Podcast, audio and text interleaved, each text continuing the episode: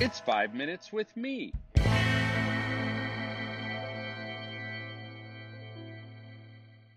Hello, friends. Welcome to Five Minutes with me. So, on last week's episode of Five Minutes with Marko, I talked about the myth of control, but I want to take a, a second week to talk about this issue because I just find it, well, it's probably re- revealing my own, you know, journey and struggle here as much as anything else. But I see this in so many youth workers. Some time ago, I was struggling, really obsessing with my income. Being self employed can have that impact. Uh, and in my 12 years of self employment, I've yet to have a significant financial problem, though the first year of the pandemic did call for some belt tightening. But the fact that I've been fine doesn't keep me from freaking out from time to time. I look at my little income tracking spreadsheet and my mind starts to wander down completely useless and unhelpful pathways. I'm not going to have enough money. How will I pay my bills? What if this is the beginning of the end? We're going to be living in the gutter soon. And here I am, sometime later, realizing that God provided yet again. It wasn't one of those dramatic stories I've heard of an anonymous envelope of cash in the post. Instead, it was just through the most regular and mundane of provisions. Some projects I'd been working on came together.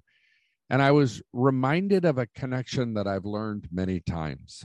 I've spoken and written a bit on the subject of biblical hope. And one of the points I always make is that hope isn't something we can create on our own. I can't bear down and try harder and suddenly have more hope. Instead, hope, which is not the same thing as optimism, is a gift from God. Hope comes to me usually in the midst of suffering, dissatisfaction with the way things are, and an honest cry out to God. When I talk to teenagers about the fruit of the Spirit, I try to make a similar point we don't choose to be fruity. Fruit is a result of a life connected to the Spirit, it's a gift, really. And all our effort in the world, even with the correct leverage, won't suddenly result in love, joy, peace, patience, kindness, goodness, faithfulness, gentleness, and self control. Effort might give me hemorrhoids, but not much else. So there's so much I try to control. Finances, hope, and spiritual fruit are only three of a very, very long list. And I think I'm learning to open my hands toward God, a posture of release and request. And I'm learning that that stance ultimately gives me what I truly long for. This is true in every aspect of youth ministry, also. So many of our youth ministry efforts are about control. We try to control the behavior of teenagers, we position ourselves in an attempt to control church leaders' opinions of us and our work. We control programs like lab scientists as if the perfect mix of this and that will necessarily result in engagement, attendance, compliance, and spiritual growth.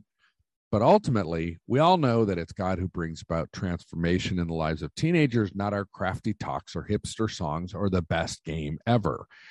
So then, what role do we play? I mean, I'm supposed to do something, right?